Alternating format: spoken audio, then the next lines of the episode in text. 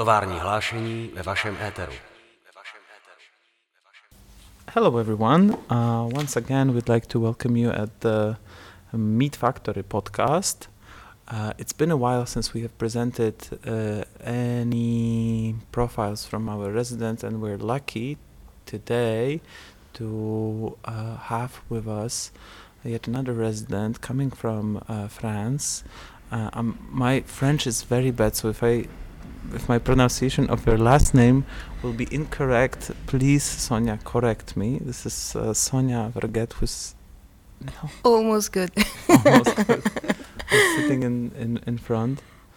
And we prepared for you several questions. Maybe I will just give a few more words of introduction. You're coming from Strasbourg, and the fact that you are here, it's connected with our long-time collaboration with CEAAC in Strasbourg. We're exchanging residents every year for the last 10 years. So this is our 10th exchange, which is pretty exceptional when you think about our other collaborations and so on.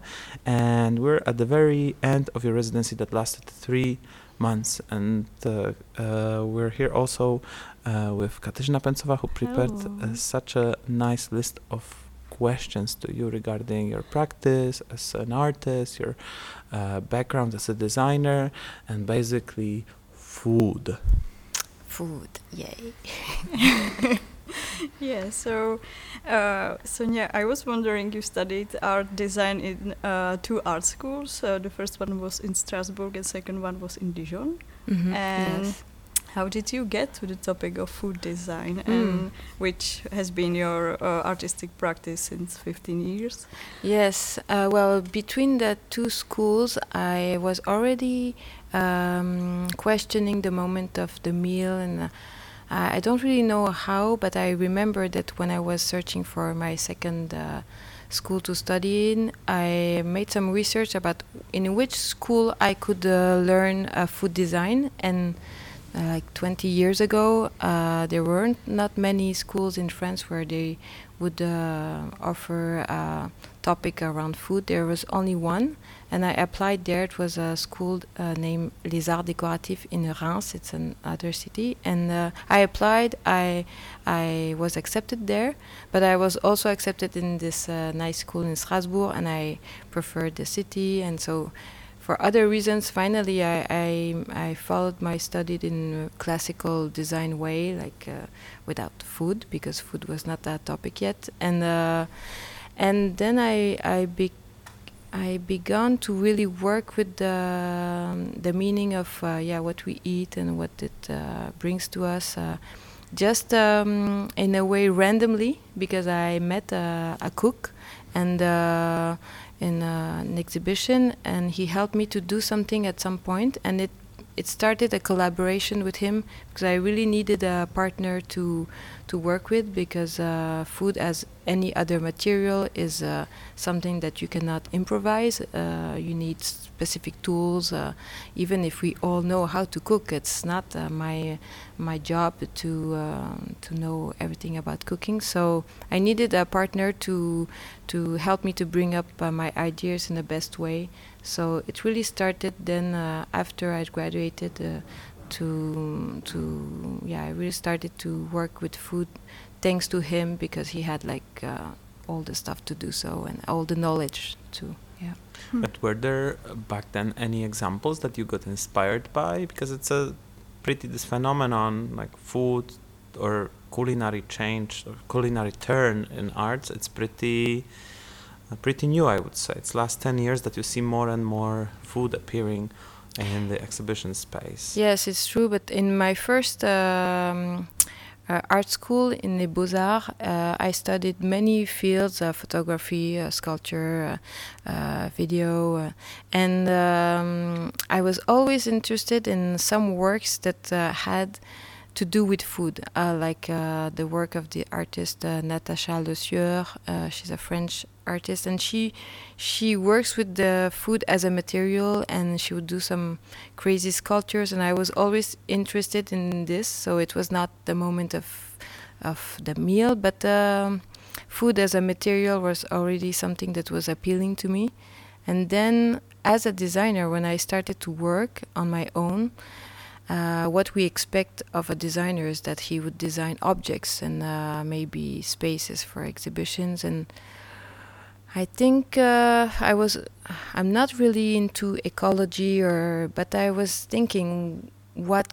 I will do another chair, I will do another lamp, I will do another object, but do we really need this? It was not something I didn't really find my place in this object scene, and then I thought, but what is the most important moment of our day? And then, okay, if we're not seated well when we work, we can have back problems, and if we don't have a proper bed, we'll not sleep well. So yeah, those are important moments. But the meal, in fact, eating, like what does it say? And so I started to think, but how can as a designer I could improve, or I could make the moment of the meal better, like a designer would do a better chair, a designer would do I don't know better way of lighting, and how can a designer could bring food in another more interesting way? And then it's how it started, like questioning my own practice as a designer, and yes, it's true. At that moment, that was not yet much, and still today. Not that much designers that question this topic, but for many reasons, it's for many cultural reasons. Also in France, food is such a big thing that when you touch about food, it's like, ooh la la, no, don't touch your croissant or baguette. So it's so hard. But as I say, I'm not a cook and I don't care about food and the taste. Actually, it's not it's more like the shape of the food and what it means to eat with someone, how it helps to break the ice, and so many topics into food are fascinating. Mm-hmm. And besides your wide range of activities, you also write books and publish texts on your website, which I highly recommend to check. And among these, we can mention a book about Kuglov you brought here to MeetFactory. And Kuglov is a cake which has become an emblem of Grande region. And you are currently working on your third book on food design, which should be published this October 2023. And so could you give us a little background on what's the book about? Yes, the book will be about the shape of what we eat. Of course, there are the natural shapes of fruits and vegetables, but all the rest is designed by humans. Like if you go to the supermarket, the cakes, the chips, the anything is shaped. But we assume it's like, I don't know why, but when we eat them, we don't question them. But if you really think of it, the food that you buy in the supermarket, industrial food, has a very long process before it comes to the supermarket. Like people think of it sometimes for 1 year, 2 years, sometimes 3 years research to do things that finally, are not so good. Always the same shape that doesn't say anything. It's really poor, in fact. So I'm thinking this is crazy because there's so much time for something that is so not interesting at the end. And so I'm thinking, how could we, as a designer, make this time more interesting to think about the food? So the book would be a classification of all that we eat that is squared, round, triangle, but also shaped as animals and abstract shapes. And so it shows things that we know, like for example, if I take the circular or spheric shape, like what do you think? What's in the supermarket isn't this shape, like in M&M's, Raffaello, of course. Pizza is round. Some breads. Many things are round. Okay, then so I list everything that we know. Then I give examples of this in this same shape But with an example of a designer that made something out of it, and then we see the difference between meaningless food and interesting way of thinking.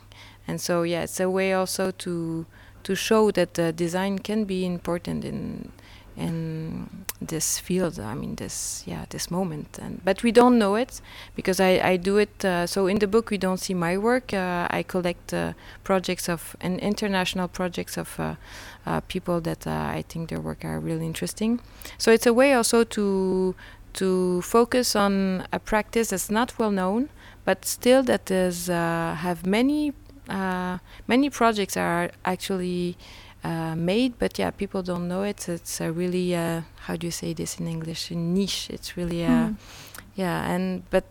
I think it should be more known because it's really an interesting topic, and especially now where we really are focusing on what we eat, where does our food come from, where does it grow.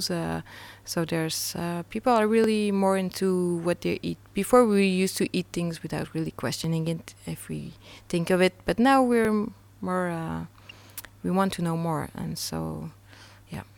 And during your residency, during your stay in Prague and Czech Republic, was there anything, any shape that puzzled you, that made you curious? Was there anything suspicious or charming? Yeah, charming, yes. Well, those I think the best way to observe what the people eat and how they eat and what do they like is to go to the supermarket, because you can see the range of the thing they prefer. Like, I didn't expect that here in Czech Republic people would love bread so much, and like when you go to a supermarket you see the large range of different types of bread or shapes, and I thought, oh, if there's so many it's because people love it. And like the fact that they're individual and small, in France we don't have this at all. We have those big breads but we don't have individual ones, so I thought, oh yeah, this tells a lot of this food culture here and what people, how they eat and what they like. And of course I discovered those beautiful cheeses that those strings, string cheeses that also look like hair. Korbáčik. Yes, Korbáčik. They were so nice. Of course I saw them instantly as a French that loves cheese and that never seen a shape like this. And bread and cheese basically. That yes, mm-hmm. But I also discovered that people here love cakes. It's a French thing too, like pastry. I didn't expect that pastry would be like this big also here. Yeah. And I remember that you were quite not surprised, but interested in the poppy seeds. No, that they were so present. It's really present here, and it's really something we don't have at all in France. And this is really interesting when you think about it. How come two countries that are not that far, here poppy seeds are really like a basic thing, and in France we don't have it almost at all. And I'm thinking, how do certain things travel, and why do they travel, why don't they travel, what is it like? There's a guy or a woman that says, oh no, the poppy seeds won't go to France, or what's that? You know, what's the market also for the products? And and when you think of what we eat, we always think, oh, it's we assume, oh, it's like this, but no, people decide also of what we eat, and people decide how things travel actually, and how things don't travel to us. And this is really an important question that I like to also research. I've been through a project about the banana. When you eat a banana in the supermarket, when you buy it, some people made a research about in how many hands this banana had been held since where she comes from and where it's in your supermarket. And so it gets into 50 hands, different hands, since wow. You know the field where it's and so I'm thinking, yeah, we all those humans, and we pay a banana, I don't know what, 10 crowns, or I don't know how many. So all those people that are behind our food. This is crazy when you think about it. And since the food now is so cheap, how do you say this? This difference. Yeah, it's really a question that's crazy if you think about it. Yeah. Do you mean the difference in the sense that how come so many people were involved if they are not getting, like, clearly they're not getting paid well enough? Yes. When it comes to banana. No? Yes, now it's really poorly. Well, food is really something. It's really important. Like, if we don't eat, we basically die. But in the same way, we waste food a lot. Can you see the amount of food that we waste? And in some countries, they need so much food and they don't have it. In certain countries, there's too much. And so it's precious in a way, but we don't take it seriously. It's like those way of thinking, they are not matching. It's like, and so I always try to. This is why I'm not that interested in the taste of food, because, as I said, I'm not a cook, but I'm interested in what the food really means and how I can take it to another level so that people would take it more seriously also in a way. Yeah, of course, if you eat a tomato with beautiful olive oil, it's perfect. But if you know who made it, if you know where it comes from, if you know a little bit of the background, it's so different. You eat it in a much more better way. You eat it maybe more slowlier. There's so many little things that are better when you know things, and yeah. Okay, so a few days ago you came back from Strasbourg to prepare a food performance for a local publishing house, and you worked with similar performative approach in Luxembourg and Brussels, for example, in past years. So what can we imagine under the term of food performance, and did it respond in any way to the content of books that were presented in the publishing house? Yes, so sometimes I'm asked by for this example, this publisher that asked me to enlight their new books. They are presenting 7 new books in September, so they would serve food to thank the people that were coming to their event. And most of the time, if you go to public events or privates, food is always there. There's always drinks and food on a table. It's always something that we like to share, and which is great. But it's never linked to the event. It's never linked to the topic of the moment. It's never linked to the place where you are. And most of the time, yeah, you basically eat the same thing and drink the same thing, and which is okay because still we like it. But then you eat things, and the day after, sometimes you don't even remember what you ate or what you drink. And I'm thinking, how could we make food something else than just something that we put in our stomach, and help people to see food as a strong memory. So then I link the food of those events much more to what the people were coming to see. So for this publisher, thanks to their new authors and the new books, there were always a little of something about food in the new books. So I would take those moments, fragrant, of all of these 7 books, and I would make them eatable. So it's like if you're going in the book and you can eat some pieces of it. And so, and by doing so, the food is like linked to a history, linked to an author, linked to crazy story, because in those books there were also crazy things.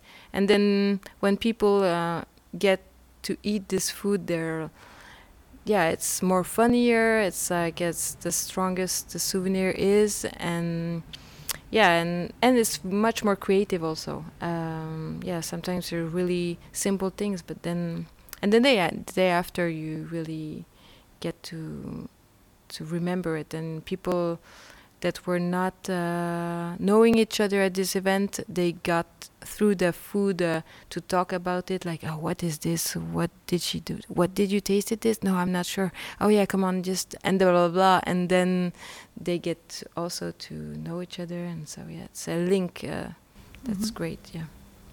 And how did these performances look like in Brussels and Luxembourg? You prepared? Well, they're always different because since they're always linked to the moment or the topic of the moment, I always imagine specific and unique shapes for each events, which is challenging also for me, and which makes me then also think of food as I have never seen it myself, in a way, because there's not much more other people doing this, so in a way I cannot copy anything since nothing is yet done, so it's always for me the first time too, so it's great also for me as sounds very experimental. And I wanted to ask you about the most ambitious project of yours and the, if I may, the biggest failure, and someone didn't work out. Like you had a certain plan, and it turned out that it's too complicated, or the food would not behave the way you like it. Yes. Working with the food material is really not easy because, of course, you can prepare things several hours before, maybe the day before, but then you have to arrange it at a few minutes before the event, because then it gets dry, or then it's not nice, or so it's really it's really stressful to work with food in a way, so this I don't really like. But and yes, there are sometimes big failures, but now I'm thinking the biggest one. What's the biggest one? Well, here when I did the open studio, I did just a little thing with food. I bought those breads that you find here in Czech Republic. That's this shape of a smile, and I made this mountain with nearly 200 of those breads, and the mountain was doing pretty well till we opened the studio, and like 30 minutes before, half of the mountain fell down. So I thought, oh shit, and then so I glued some bread to this fake mountain I did underneath. So yeah, sometimes you have to reconsider quickly the things.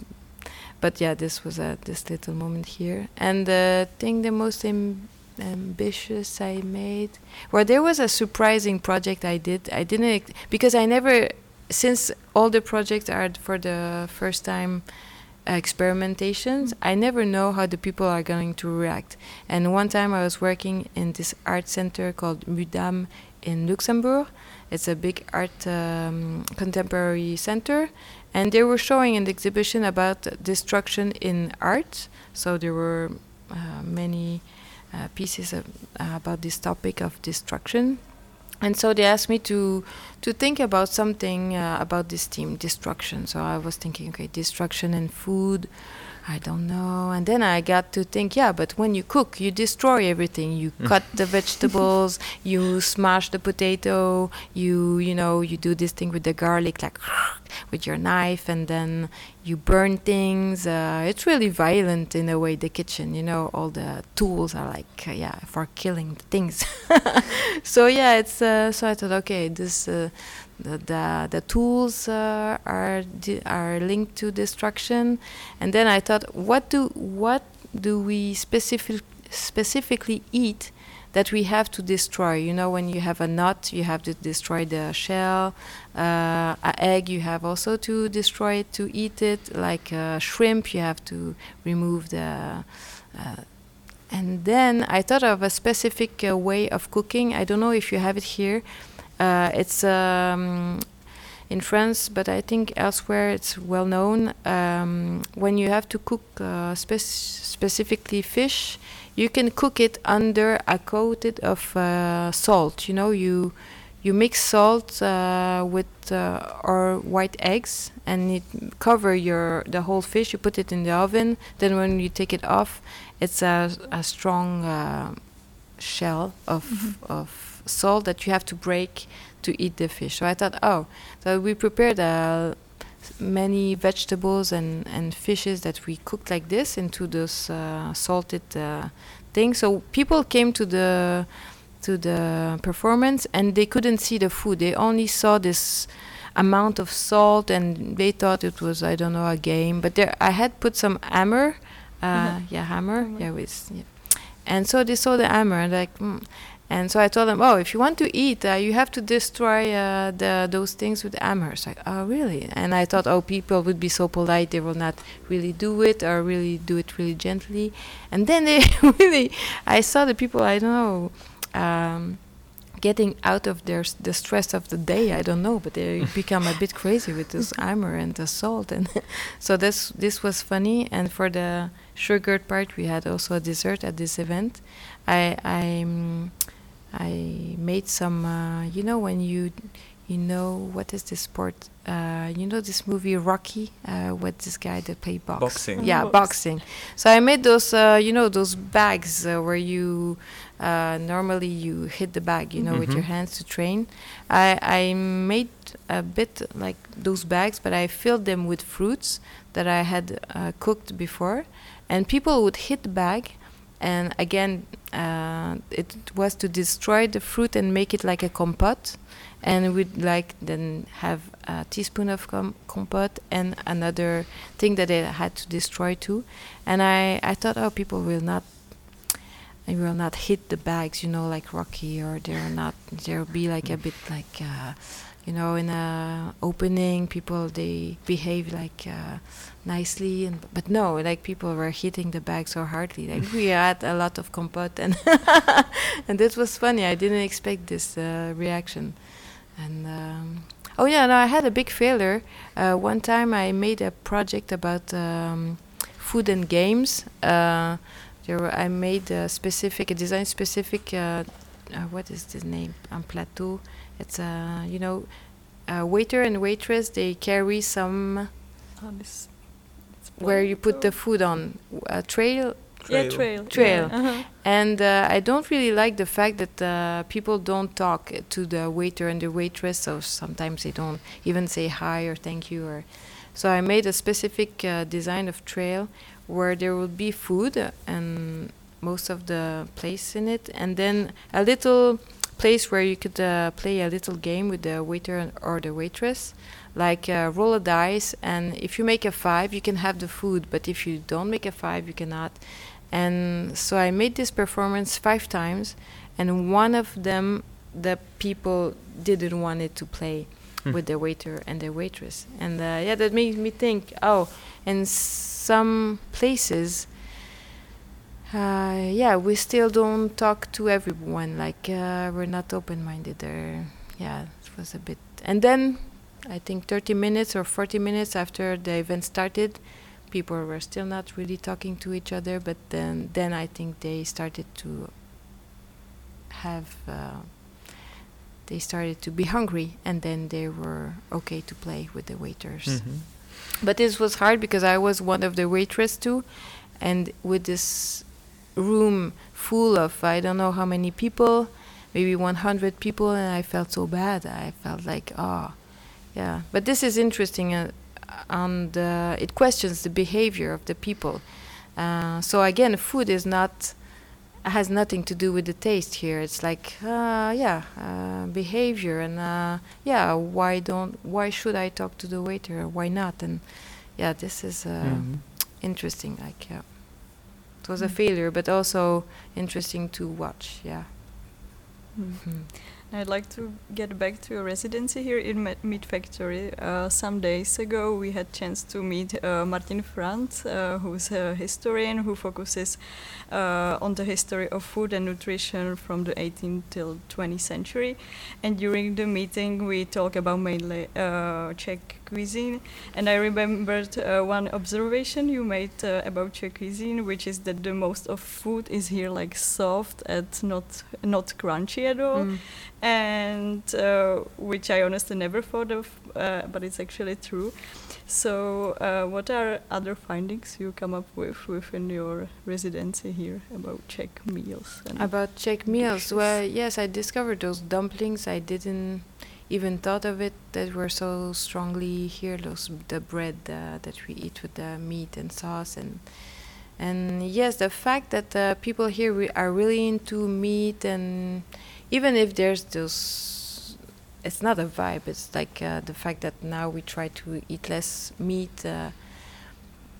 Still, the place of the vegetables here is not really strong in the meals yet, but it's also, we can easily understand it. As I discovered it, yes, there are vegetables and fruits in the supermarket, but there are not many markets also as we can find them in France, and it's really has to do with the place of the farmers here also, and how's the farming doing here, is it a healthy thing or not? And this is interesting when you look at how people eat. They eat what they eat because it's again, it's what we give them. If there will be maybe more markets, or then they will eat differently. And then when you see a certain culture, just also observe why it's like this. And this again has to do with then the history of the country, geographic, politics, and so many other things. So yeah, this is and then it made me understand more the history of this country, through which I didn't know much, actually didn't really know anything about Czech Republic and the history of the country. And so yeah, it made me think of the food, made me more understand the politic also of this country, and how things were several years ago. And And also during the residency, we visited together Karlovy Vary, and we explored together like super variable design of spa wafers, lázeňské oplatky. And what attracted you so much to this sweet wafer? I observed them from France. I don't know how. Maybe, you know, you do random research like food, Czech Republic, and I don't know how it appeared. Google showed me those waffles, and so I thought, oh. What I really like about them, again, is not specifically the taste of it. They are nice, but they're not like the most incredible thing that you can eat. But as a designer, what I like about those waffles is like that you can see aesthetically on the shape, on the design of it, on the design, the patterns that are on them, you can see where they come from and the history of it. And I like it when food is linked to something stronger than just the taste again, because good or not good, I like to see how it was invented, and again to put the people behind them, you know, and like even if we don't really know since when those drawings are they old, not old? I like to see when food is linked to the people behind them. Like if you know this chocolate bar Toblerone, that's from Switzerland. This shape of the triangle, there are two stories behind them. One is that the shape represents the mountain of where it comes from in Switzerland, and another one is, which is funny, is that the chocolate maker with his cousin, when he was searching for a new shape for his chocolate bar, they went to see a show in France where dancers, actually girls, you know, do those pyramids. You know, they there are like three layers of people, and they do a pyramid. And so they were at the show, they saw those girls doing this show, and they were wearing the exact same color of the packaging, actually the red and the beige.